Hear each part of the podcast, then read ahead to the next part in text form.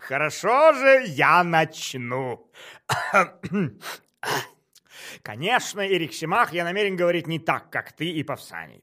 Мне кажется, что люди совершенно не сознают истинной мощи любви, ибо если бы они ее сознавали, они бы воздвигали ей величайшие храмы и алтари и приносили величайшие жертвы, а меж тем ничего подобного не делается, хотя все это следует делать в первую очередь. Ведь Эрот, Эрот, самый человеколюбивый бог.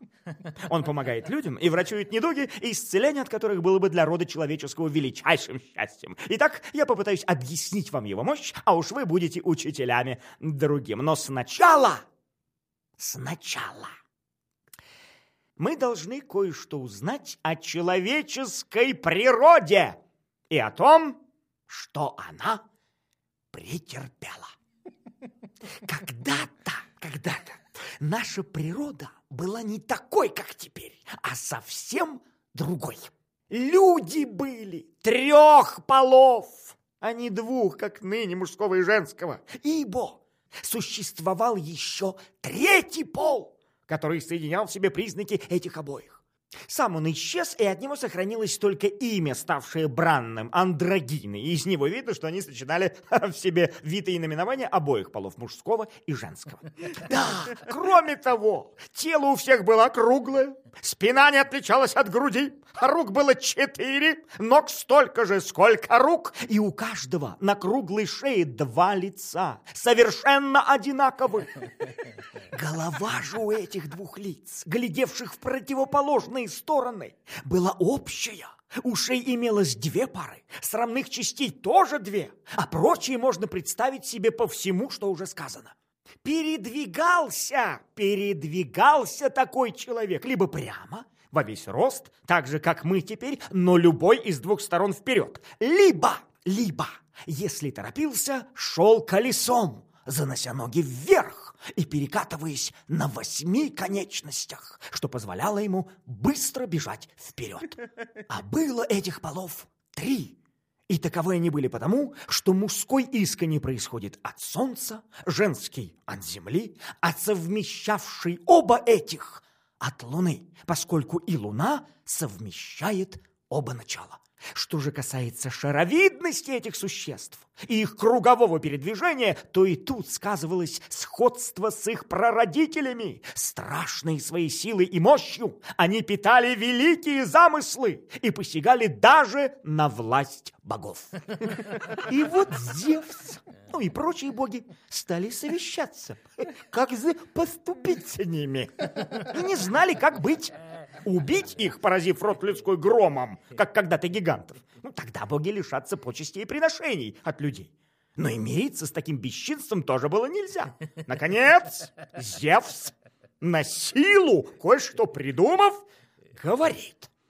Кажется, я нашел способ сохранить людей и положить конец их буйству, уменьшив их силу. Ха-ха. Я разрежу каждого из них пополам. Тогда они, во-первых, станут слабее, а во-вторых, полезнее для нас, потому что число их увеличится, и ходить они будут прямо на двух ногах.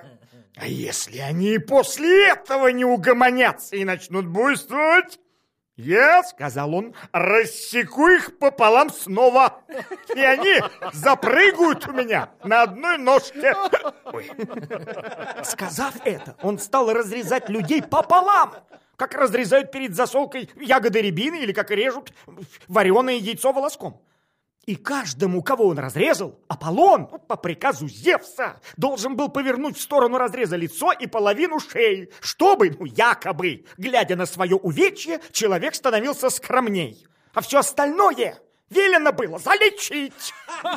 И Аполлон поворачивал лица и, стянув отовсюду кожу, как стягивают мешок к одному месту, именуемому теперь животом, завязывал получавшееся посреди живота отверстие. Оно и носит ныне название пупка.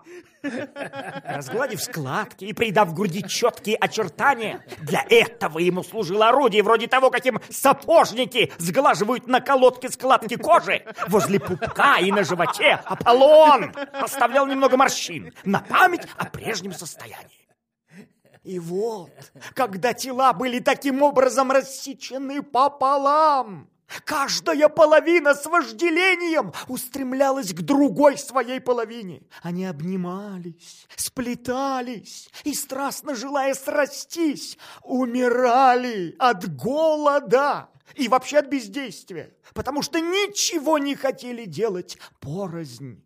И если одна половина умирала, то оставшаяся в живых выискивала себе любую другую половину и сплеталась с ней, независимо от того, э, попадалась ли ей половина прежней женщины, ну, то есть то, что мы теперь называем женщиной, или прежнего мужчины. Так они и погибали.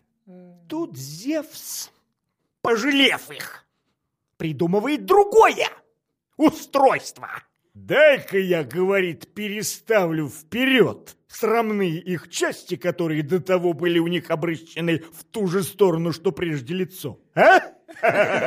Чтобы теперь, говорит, свое семя они изливали не в землю, как цикады, а друг в друга, говорит.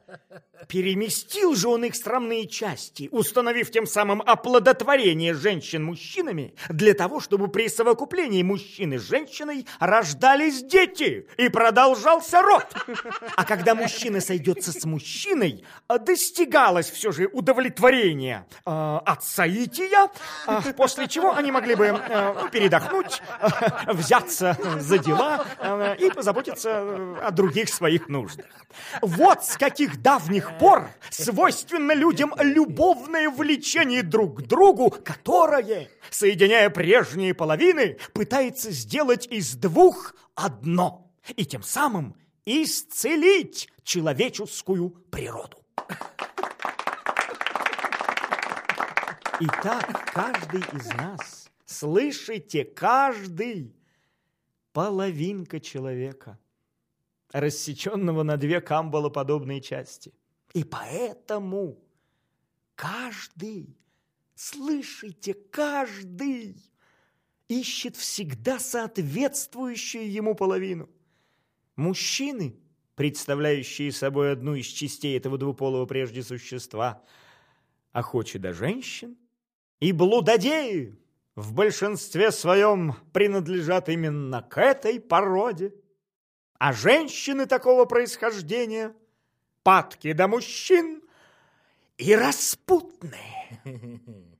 И когда кому-либо случается встретить как раз свою половину, обоих охватывает такое удивительное чувство привязанности – близости и любви, что они поистине не хотят разлучаться даже на короткое время. И люди, которые проводят вместе всю жизнь, не могут даже сказать, чего они, собственно, хотят друг от друга. Ведь нельзя же утверждать, что только ради удовлетворения похоти. Столь ревностно стремятся они быть вместе. Ясно, что душа каждого хочет чего-то другого.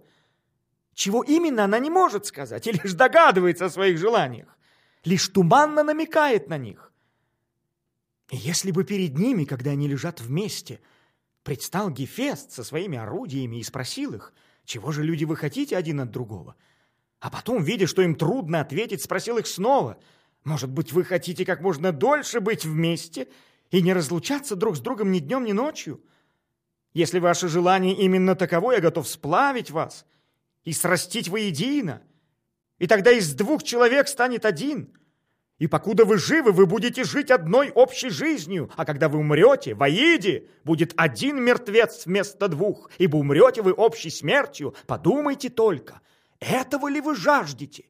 И будете ли вы довольны, если достигнете этого? Случись так, мы уверены, что каждый, слышите, каждый, не только не отказался бы от подобного предложения, он счел бы, что услыхал именно то, о чем давно мечтал, одержимый стремлением слиться – и сплавиться с возлюбленным в единое существо. Существует, правда, опасность, что если мы не будем почтительны к богам, нас рассекут еще раз.